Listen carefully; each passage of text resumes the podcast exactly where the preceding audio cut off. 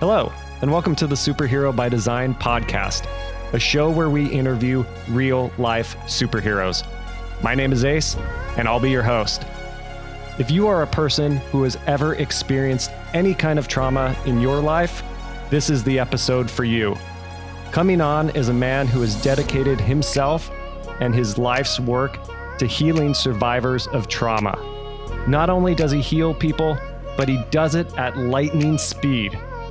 Let's give it up for Dr. Jon Connelly. Dr. Connelly, welcome to the show. Wow, I, I could listen to you introduce me all day. Uh, I, I I could do it over and over. I don't know if the audience would like it, but I'd be happy doing it. and I'd be happy receiving it. But I guess we should think about making them happy too. That's right. Well, for the listeners, Dr. Jon Connelly first founded the Institute for Survivors of Sexual Violence, a nonprofit 501c3 organization engaged in research and development of cutting edge treatment for survivors of trauma. Dr. Jon is also the author of Life Changing Conversations with Rapid Resolution Therapy, which demonstrates the power of a single session to resolve ongoing trauma and turmoil and dramatically improve well being. Also, if you need in more information on him and what he does, check out his website at rapidresolutiontherapy.com. Learn more about Jon and the amazing services that he and his team provides. All right, doctor. I am going to start off with an unnerving question, all right? How about if how about if you call me Jon and I call you Ace? I love it. Jon, That's you ready better. for my No, I, I think I only made my mom call me doctor twice. You Okay. could just always call me Jon. Why I am good with Jon. So, Jon, how are you doing today? You know, it's today I'm grateful. Um, I, I, I, when we just met a few moments ago, I said I feel grateful, relieved, and happy. I found my way to just where there is to be today. That's incredible. Well, I am just as excited and happy to be here with you. Doing my research on you, you have done incredible things with your life. You're very mission oriented. You're very much wanting to just help people. And we will be getting into the ins and out of that because I know what you do day in and day out is revolutionary. It is absolutely incredible and it blows modern psychology and therapy out of the water. However, I would like to take a quick little step back and just learn more a little bit about your background, your upbringing. Um, so let's just start from the beginning. Where were you born and raised? I grew up in um, in Long Island. Okay. Long Island. So uh, a northeasterner. Um, Long Island is just east of New York City, right? Or that That's part it. of. Yeah, yeah. Okay. And lots of good beaches, things like that. So I'm assuming you spent a lot of time outdoors, maybe at the beach, things like that. I grew up in a household that had me and five grown-ups. There was my great grandmother, my grandmother, my grandfather, my mother, my aunt. I hope I counted them right, and and me. Uh, so I didn't, um, and there weren't, there wasn't really access to other kids. So I I I think I was um, I was often within my own mind, um, and uh, when it came to like getting out and showing up, um, I I was a real kind of shy, quiet, retiring guy. Cleaning out my garage, which is wasn't so fun, I came upon my I think first report card um, which I think was before kindergarten in a in a, in a nursery school, um, and, and it said stuff like, "Jon is a nice, sweet, quiet boy. He has begun to play with the other children a little bit." and, likes to sit quietly on his own. I thought, oh my goodness, was I pathetic? Uh, well, that, that makes sense. Growing up in a house uh, full of adults, Yeah. Other kids were not around. Um, back then, there wasn't the internet or video games or Oh, any of that entertainment stuff like there is today. Ace, when I was growing up, if you didn't answer the phone, it meant you weren't home. right or or if you didn't show up somewhere when you pre-planned that actually never happened you would you would get a warning or i don't know maybe someone got kidnapped or There killed you go. because you Yeah. showed up when you sh- had to show up yes. Yes. all right so going through long island growing up uh, it sounds like you were uh, kind of an introverted kid very introspective which kind of makes sense with what you do these days. Did you know that therapy and working with people with trauma or that have experienced traumatic experiences, did you always have an inkling that that was kind of the direction you wanted to go, help people that are in need or tell tell us a little bit about how you Oh, came about. earliest memory, which I I don't, I think I haven't shared with anybody. I think there's good reason I didn't, but I'll share it with you. Uh, and that early memory is, is sitting with my mom, and I don't know, maybe I was five, and um, we started talking about careers, and and I I was, you know, just seeing what people did. Back then, we had somebody called the milkman. Yep. Um, that guy used to drive up in a truck and bring bottles of milk and leave them. And mom said, Well, what about a milkman? And I said, Yeah, I don't think I'd want to wake up that early, and I don't like carrying bottles. I'd probably drop and break them. Uh, and she said, Well, what about a fireman? And I said, No, then I'd have to climb ladders up real high and go into smoky, burning buildings. That would be really, I, I wouldn't be any good at it. She said, What about a policeman? I said, Well, then people get mad at you because you're doing something they don't like. Uh, and, and we kept going through these things, Ace, until she could tell. I, I was thinking, gosh, mom, I, I don't think I'd ever be able to do anything. Uh, and, and she said, don't you worry about it. There are people who are even more successful than those folks. Um, uh, and, and I said, well, what, what work do they do? And she said, you know what? They don't even have to work. They, they just talk to people. I said, I can do that. so that was my early career uh, thing. I didn't know what it looked like, but it, it sure built beat delivering milk or climbing into burning buildings. Yeah, it's it's interesting that that you tell that story. I remember I wrote about this in my book, but I didn't realize it at the time. I, I grew up in a family where my parents already knew they had a set uh, agenda for what I should do, and I followed that agenda. I listened to their advice. I, in that respect, I, I followed them to a T, and I became a engineer, structural engineer, and I I enjoyed it. But looking back at my childhood, there was a movie that you might remember called The Elephant Man. Oh, yes. And, wow.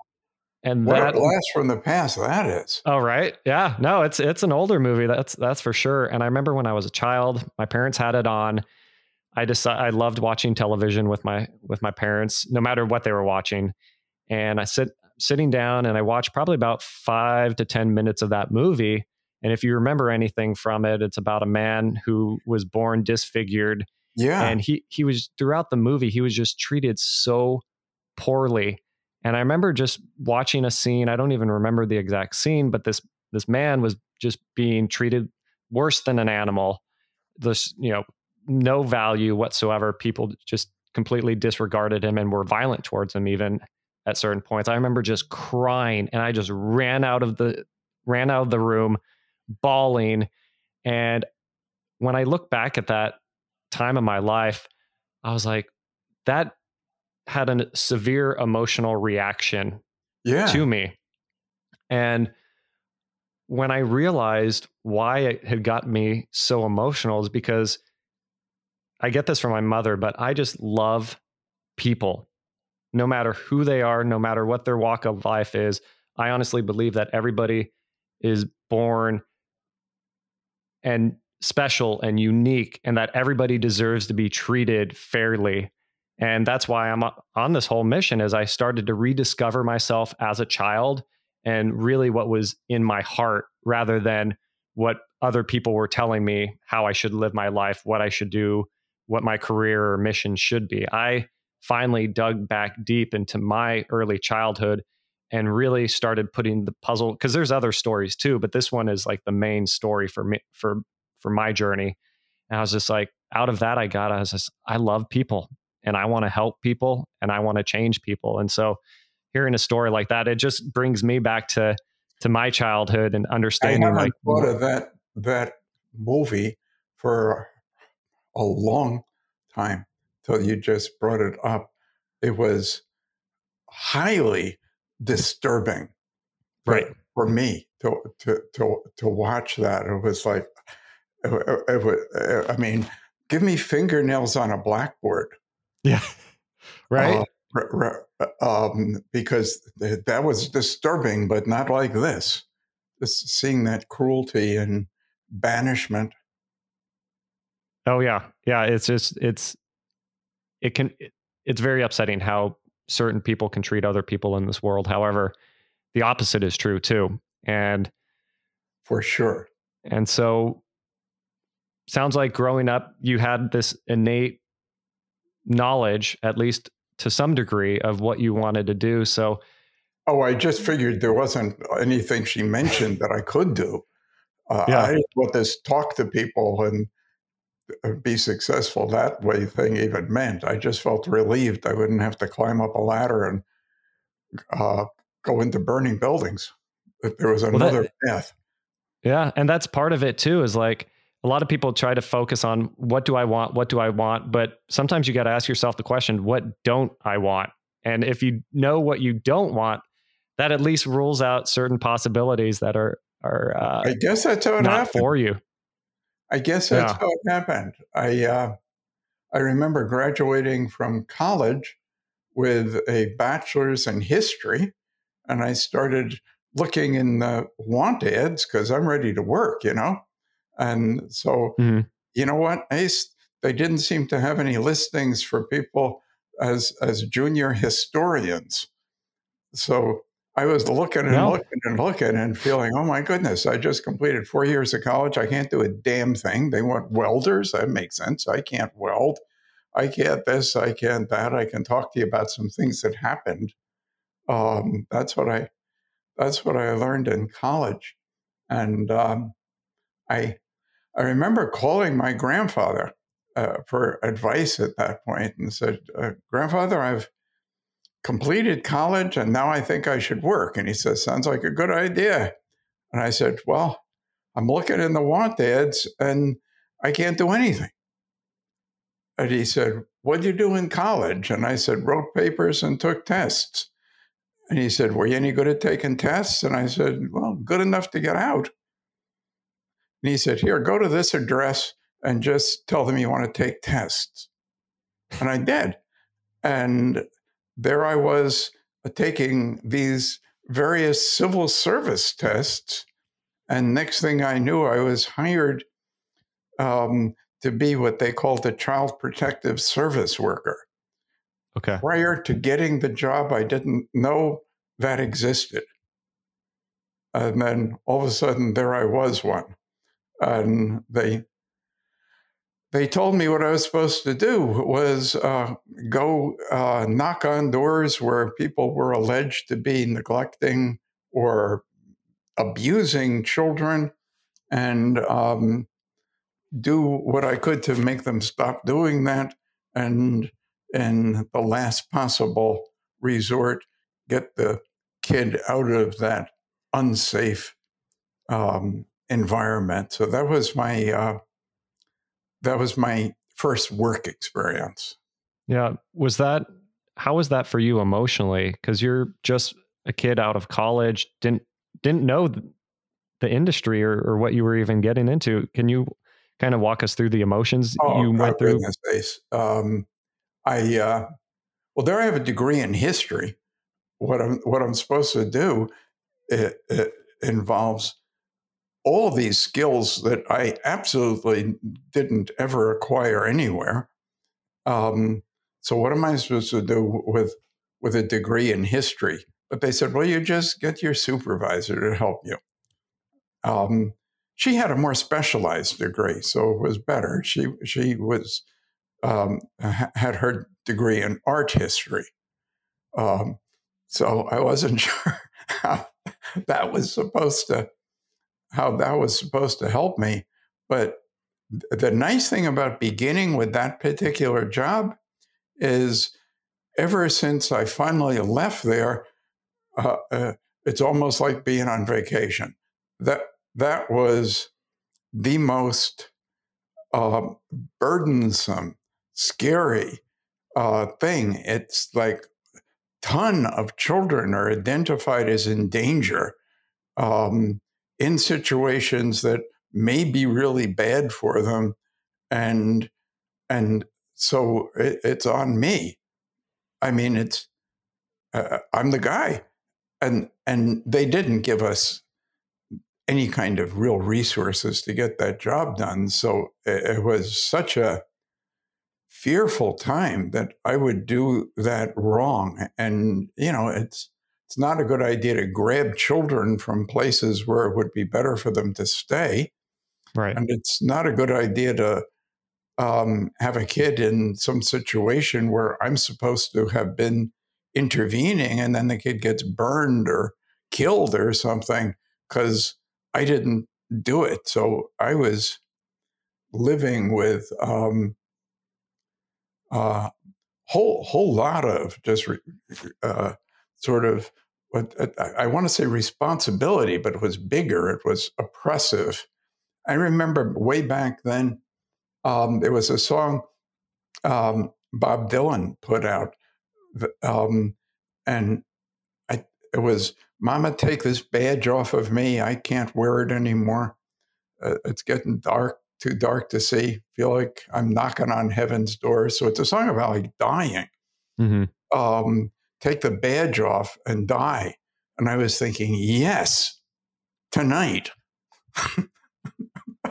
get me get me out of here. Where where where if some kid gets burnt up it's not because of me. Uh, but i did it for um, for quite a few years. And um, that that that was the beginning. It was a scary way to start. I can't even imagine i had a hard enough time getting thrown into an office and having to sit in front of a computer from eight to five. I, I couldn't imagine dealing with real life traumatic situations really. No, i drive around the block five times trying to work up the courage to go knock on the door and say well hi good to meet you. Uh, you know uh, there's been an allegation that you've been kind of like messing with your daughter you know a little bit you know no i can't tell you who said that but i'd like to have a heart to heart with her if that's okay with you guy the guy's like you know, six foot eight with um, um, muscles bigger than I've ever seen, and uh, and I'm at his door. Uh, hey, I'd like to come in, invade your space, invade your family, ask super personal questions, and spend some time alone with your 14 year old daughter. How would that be? Right. That uh, sounds uh, uh, insane. Uh, oh gosh, but um, you know, plotted my my way um, my way through it.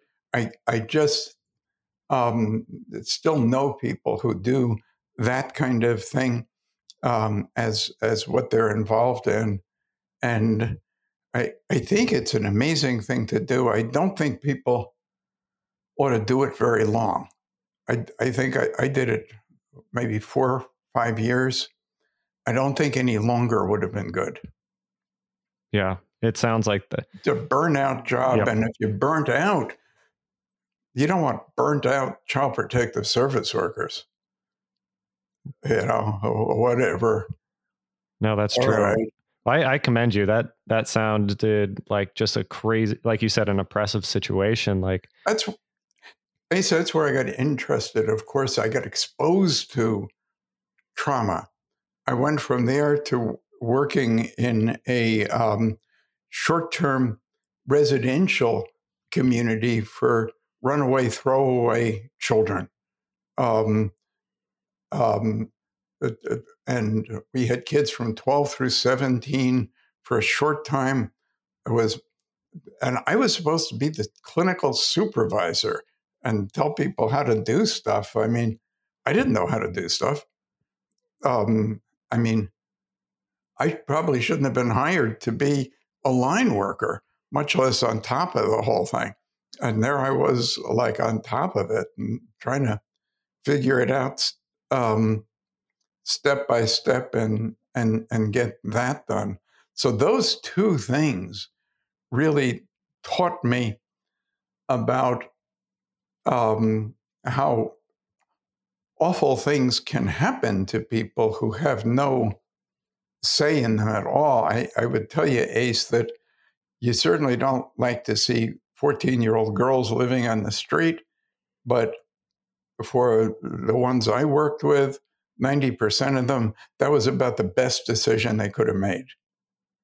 Wow. In other words, the, the home situation was so bad that um, hanging out at 14, female, um, out of there was actually safer than being there for, for a whole lot of them. And, and that got me kind of seeped in this interest in how can we, you know, got to do something about this. And what is there, what is there to do? Right, right. Well, so it sounds like you've you got some experience, obviously, around people in traumatic situations. Your background, however, wasn't in therapy or anything like that. So, well, then I went to graduate school to get a degree so I could do counseling and therapy, and um, and then you know I wanted to make a difference for people who had been traumatized or just who were feeling miserable, but the the education that I got, I don't think really prepared me to do things that actually made a difference. Um, and uh, it just wasn't okay not to. And I, I, I, I, tried doing what I was told, and it didn't seem to work.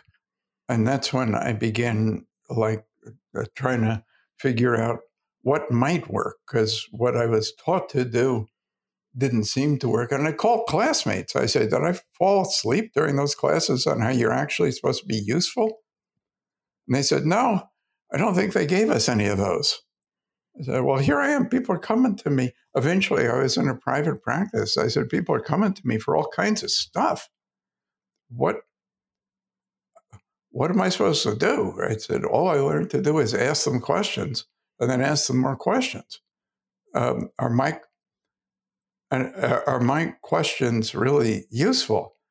Um, and and it took people through kind of long trips to answering questions. I was told that if people felt bad, it was because they hadn't released feelings. Mm-hmm. And so, uh, what I was up to was looking to get people to talk about things that were troubling and and then to feel badly about them and then to cry or scream or or or or vomit or bang uh, in order to get the feeling out. And I thought, well, I deserve this crap because I wasn't able to protect all those kids when I was doing that, and I wasn't able to protect those teens. So now these people are coming to me all screwed up, and and I've got to make them relive the worst moments of their life and sob and vomit. Uh, and, and I hate this, but I better do it because somebody needs to do it. And I kept doing it until I realized it didn't work. And that's when I said, I'm going to try figuring out other stuff, other ways to um, um, move people forward and make a difference in their lives, other than the stuff I was taught. And so I built this system. We call it rapid resolution therapy. And um, it's very different. It's like opposite of of stuff I was learned. And Ace, if I could, I'd like to tell you one fundamental difference. I would love to hear it. Yeah. And that is the people who I train and I, well, and the people I train um, believe it's their job to get people better. So if somebody comes to me and says, you know, I'm depressed or I have nightmares or I am embarrassed to talk to people, whatever the heck it is, um, um, I think I'm that it's my job to to make that better. And if I don't, it's because I didn't have the skill to do it. And if you talk to people in the mental health industry, I've never heard somebody from that industry say to me, Yeah, I was not um, useful to that client because I didn't have the skill to be useful. Never, not once. I've heard, other than people who are training with me and part of what I'm doing, I hear, oh, that person wasn't ready to change. That person lacked motivation. That person um, uh, was resistant. Um, all, all, all this kind of thing constantly. So it, it occurred to me that the mental health industry takes no responsibility for making people better. And if they fail to serve the person that they're there to serve, it's always that person's fault. That's interesting that you say that because I've been through therapy a few times in my life. And at times I've I've done sessions of therapy for two, three years at a time. And I felt like I was going in and just rehashing, like you said, traumatic events or memories. There would be crying, sobbing, things like that. And I felt like I was getting a little bit better, but I was just talking to somebody. Well, it's good to have somebody to talk to. And the right. now there are these heavily advertised group online psychotherapy practices. There are a few big ones. They sponsor 90% of the podcasts. I have to listen to their ads to listen to my favorite podcasts. And and the message seems to be you you need somebody to talk to. Right. A friend, a confidant. And, and I, I I think, you know, I I found a guy um, and and I go to talk to him. Um, I pay for it, and he throws in a haircut. Um, so, That's right. Yeah, that's a great place to get get so, some therapy. So that, that's um, and, and, a lot of people. That's who they're talking to. You know, their hairstylist, the gal that's doing their nails, uh, uh, person sitting next to them while their nails are being done. Um, and it's but but I mean I do I, I do see how um, somebody there um, caring about you is is is useful. I just would like the people who are um, trained to provide assistance to somebody who's really hurting to think it's their job to do that. And I feel the same way about the educational system, by the way. Um, when I'm seeing people who are troubled by things, they've gone through an educational system in which, I mean, how do we teach kids? We, we bribe them or punish them, we publicly shame them. And then if they don't shape up, we banish them from the community. And then we hear about some isolated, banished kid meeting some isolated, banished friend and coming back with machine guns. I think, you know, the, the, the assistant principal called one of the people that I know. She's a single mother. She has three children, and she works at um, a, a, donut place uh, and does extra shifts trying to put it together. And the um, assistant principal called her and said, "We're um, really concerned about Johnny. Um, he's fallen asleep in history class. So please fix that."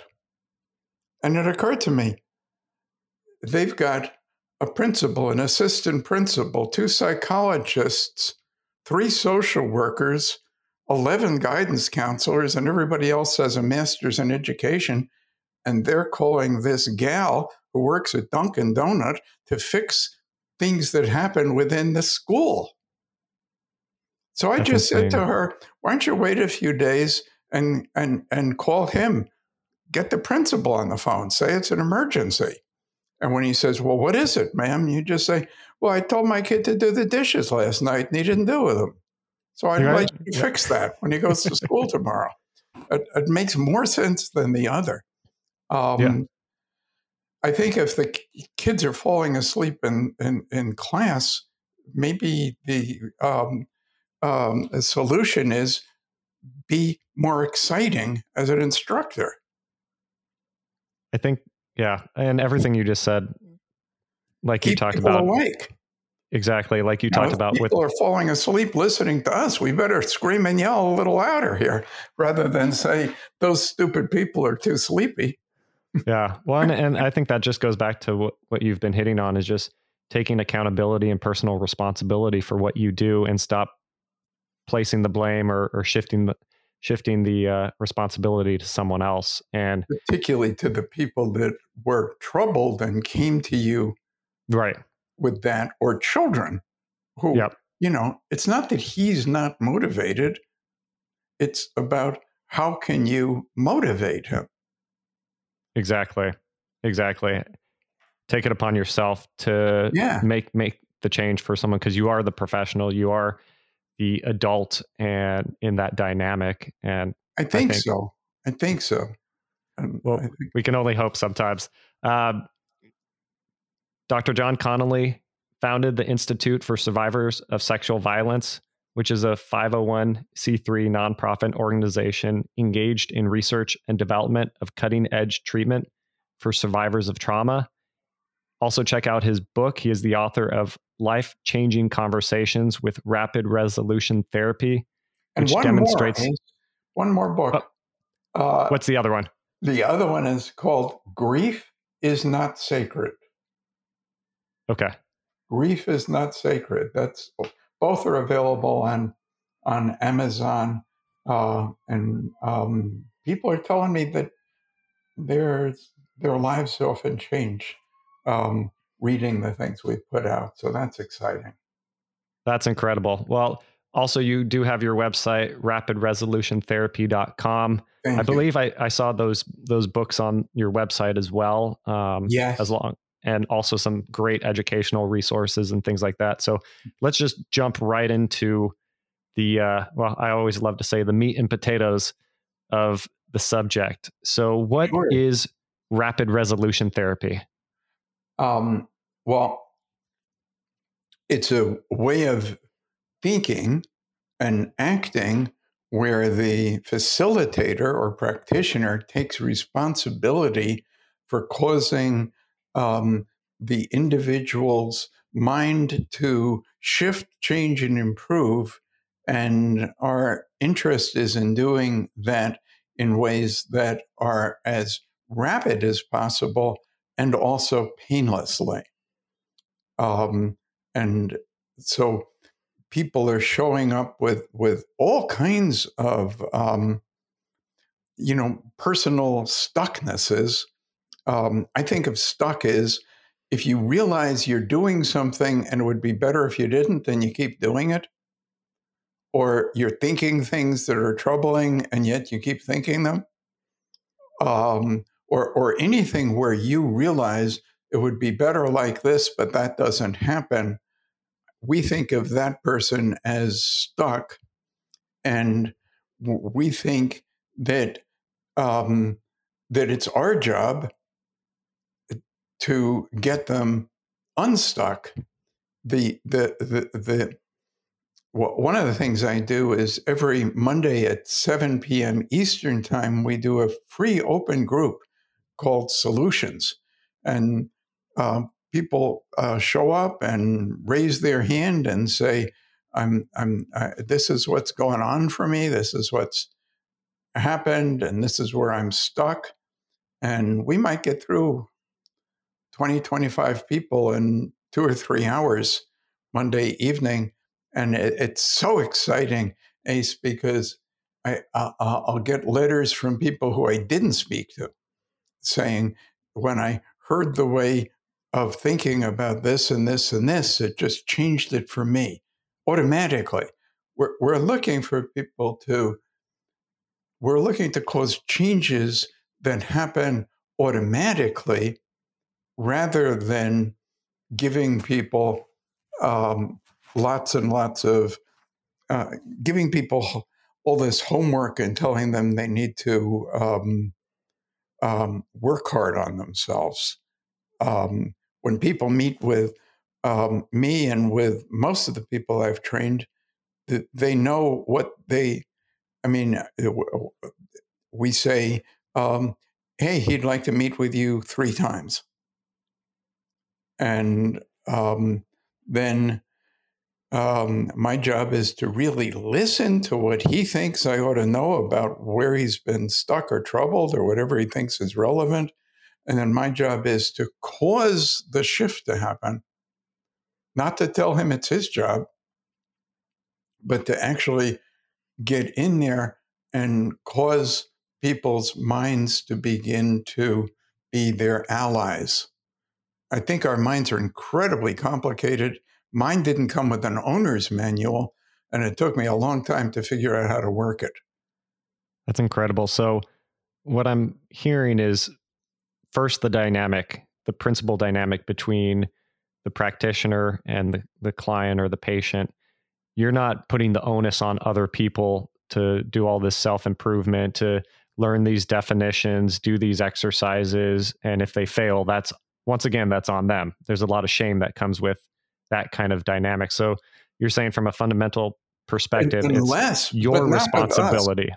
With not with us. Uh, uh, so if somebody, if I don't get you better, what I say is, hey, I apologize that I didn't have the skill to be useful to you. I know that somebody else will be better at it. I don't have the key for every lock. I appreciate that you gave me a, sh- a, shot. Um, let me help you think about what you might do where they could do a better job for you. Right. Right. Rather than, well, you weren't motivated. Gotcha. Gotcha. And I, I appreciate you being um, honest about something like that because, like you said, most psychologists would say, well, they just didn't want to change. They. I met with a gal the other day for the second visit, and I, I said to her, Hey, I've been thinking a lot about our first meeting, and you know what? I don't think I did a good job for you. And she said, Well, it was fine. And I said, well, it wasn't fine in my book. I don't think I did a good job, but I do want to assure you I've given it a lot of thought and I intend to be much better today for you. Blew her mind. I mean, she'd, she'd had 100 years of therapy and she was only 18 years old. Uh, hard to fit it all in. And nobody said anything like that. And for me, it felt so it felt I felt buoyant. Mm-hmm. I, I, I, I, I, and and and I felt like kind and ethical, and and and I did something that took responsibility rather than rather than placing blame. We we look for certain kinds of stucknesses and and and look to shift them um, and I think you, you, the people that listen to you are really looking to move forward and and and and live their best lives. So I could share a few of those if it would be okay, because I think some of them people can identify and move past just listening to us. I think that would be incredible. I, I am all ears. So, one of the ones that seems to show up um, almost always when people are stuck sounds like this um, I'm um, I'm always late. I, I know that people think that um, that that um, that's disrespectful. I do feel bad about it, but it just keeps happening. We call that disappearing present. Okay.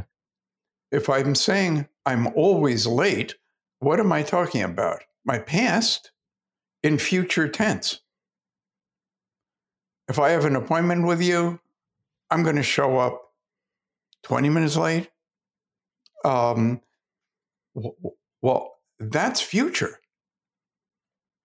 I I didn't show up 20 minutes late in the future.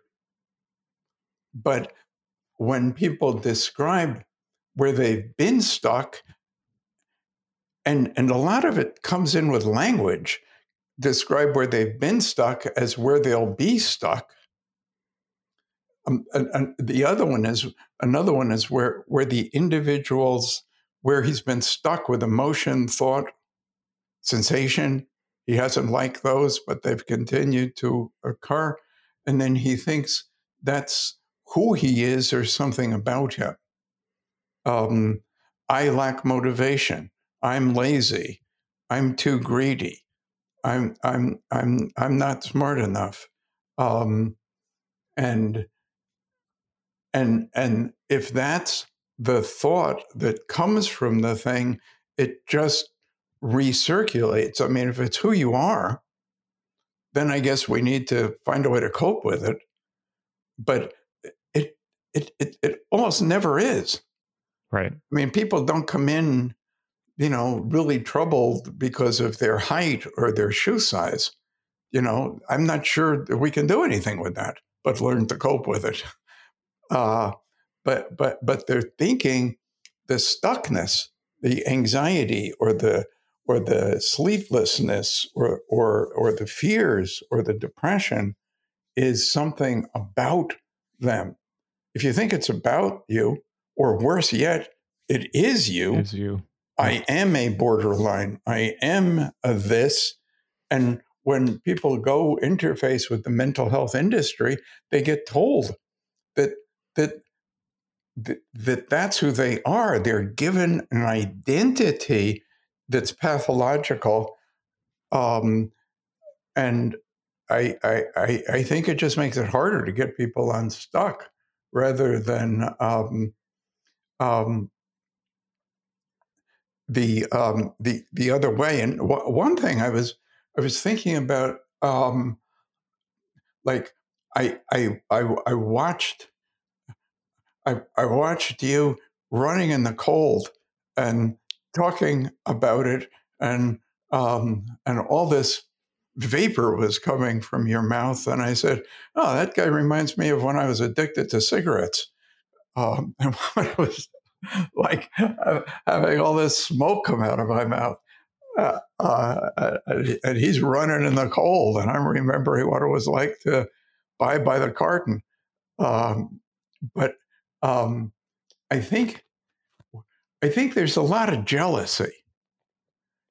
I think there's a lot, a lot of jealousy, and I think it happens because people are often positive, more positive in how they show than how they are. Mm-hmm. I mean, how you doing? Fine. Um, I, I, I messed with this waitress one day. She came toward me with with the coffee pot because she could see my cup was almost empty, mm-hmm. and she said, "How are you doing, sir?" And I said, "Oh my goodness, I'm so glad you've asked. I've been wanting to tell somebody all day. You see, earlier today when I went to the dentist, I was just thinking it would be routine, but no, not my luck. Let me tell you what the guy said." And and I look up and she's backing away and her face is white. And finally she says, No. And I said, No, what? she says, I, I, I, I misspoke. I'm sorry. I don't really want to know how you are. I just wanted to know if you'd like more coffee. Well, that's when everybody says fine, and everybody thinks they're the only one who isn't, even though they're saying it too. Now, mm-hmm.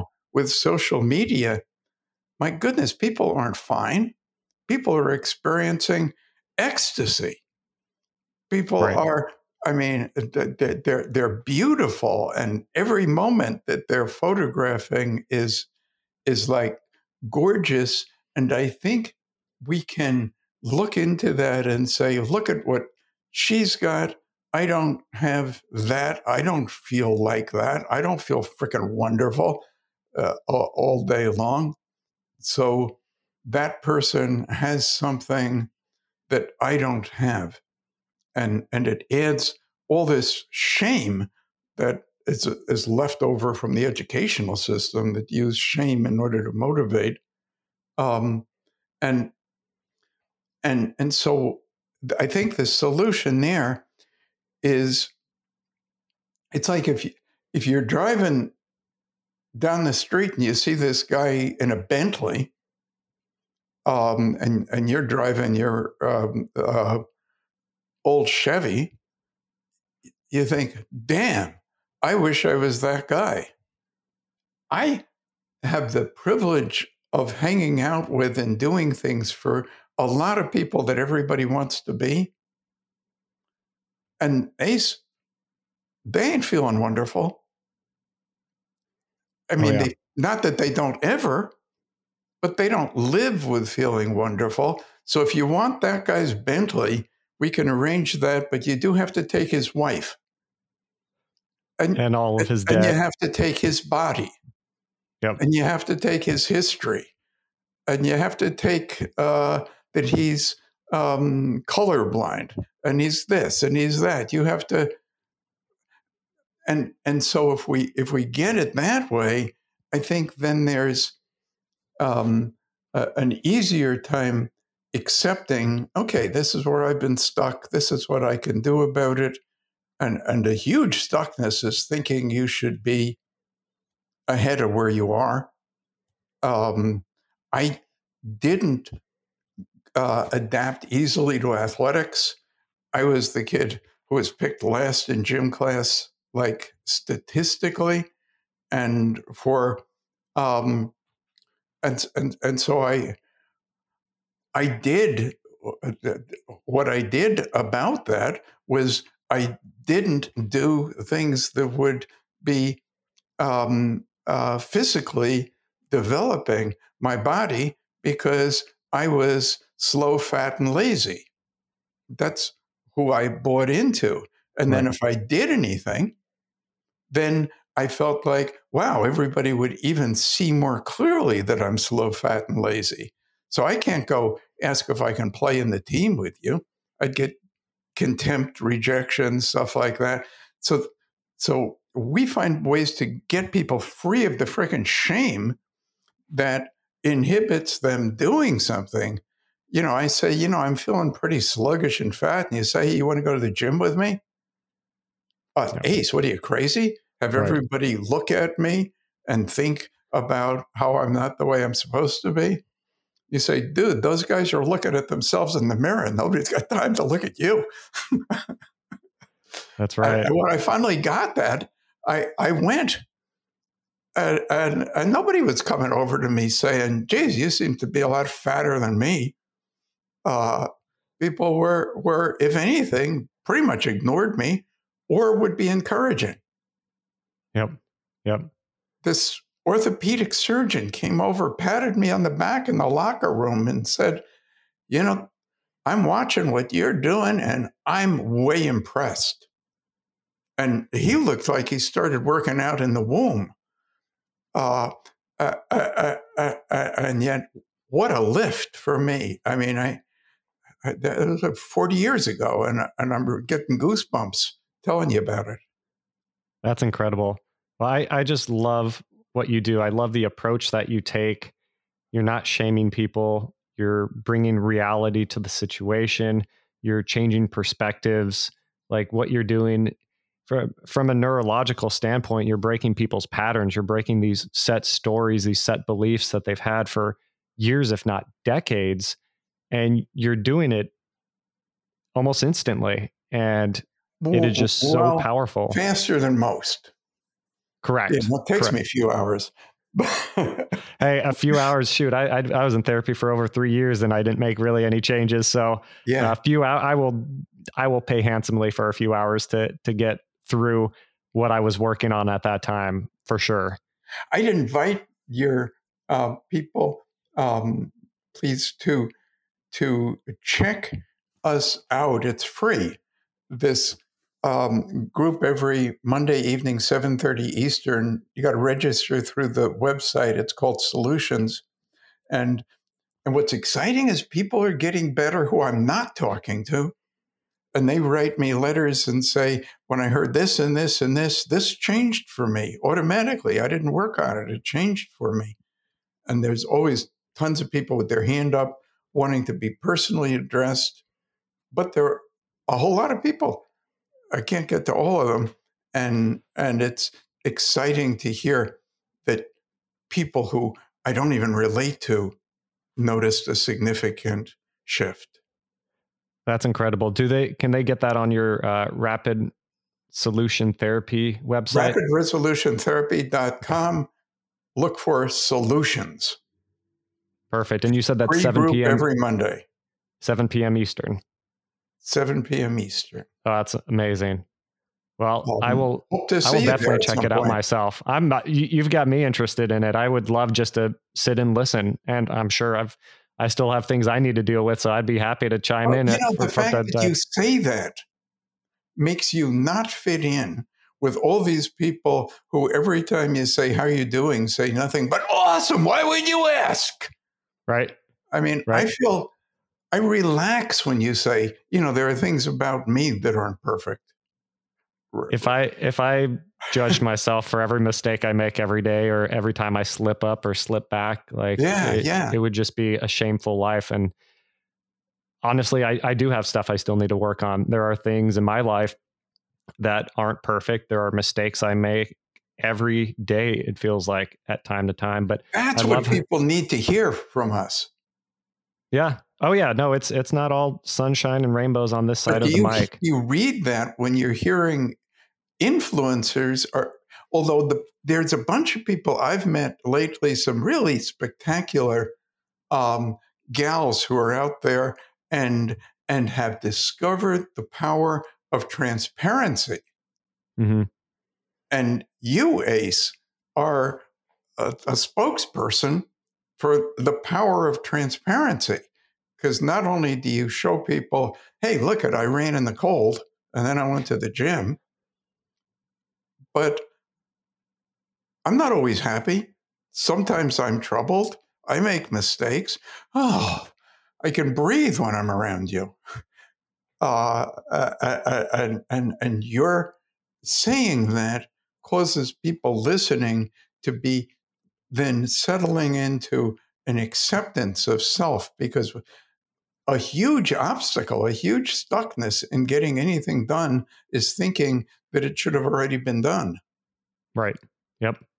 I should already have been here in life. I should have already done No, this. No, I'm too fat. I should have already been thin. Yeah. That's crazy. Well, it's been an honor talking with you. I wish we had It's more so time. much fun, Ace.